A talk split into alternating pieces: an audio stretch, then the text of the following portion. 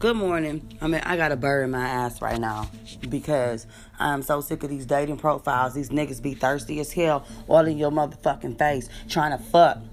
I want to get to know you. I want to get to know you. I want to get to know you. Won't read shit. Won't listen to shit because they thinking with their dick, not their motherfucking brain. And then got the audacity, with no disrespect to you, but um, are you a man or a woman? Why the fuck are you on a dating profile if you can't tell the difference between a man and a woman? Some of them you can't. But my question to you is this if I got 16 pictures with ass and titty in them, damn near got my pussy hanging out, the nerve of you to ask me if I'm a man or a woman. You deserve to be alone if you on that page. Hollering no man only. When you really tell them that's all you want. Because if you didn't want no man, you wouldn't put no man only. You ain't got to put that in your profile name. You advertising you want dick. I'm just saying. It's a mixed message. If you don't like men and you are homophobic, then stay the fuck away from me and mine.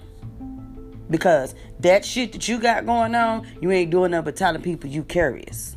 And that's how I'ma take it. Side hoe is gonna drip and not drown.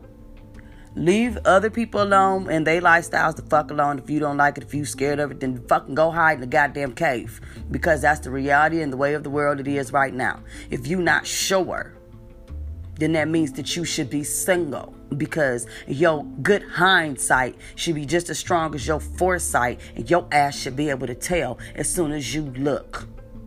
The end. Side hoe is out.